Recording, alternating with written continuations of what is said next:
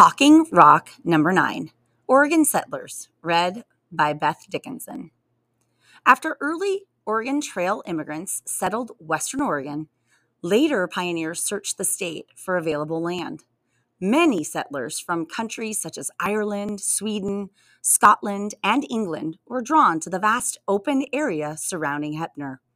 The uninhabited land was suitable for pasturing livestock native grasslands, nearby mountains for soil grazing, year round water, and tillable soil brought ranchers and farmers to South Morrow County in the early 1860s. With great determination, these immigrants made the area their home, sticking out hard years and the Depression to build and become an important part of the history of Morrow County.